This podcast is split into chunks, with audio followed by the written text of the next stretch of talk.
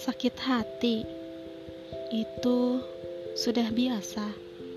Semua orang pasti pernah merasakan yang namanya sakit hati. Entah itu sakit hati karena cinta, atau mungkin sakit hati karena orang-orang di sekitarnya.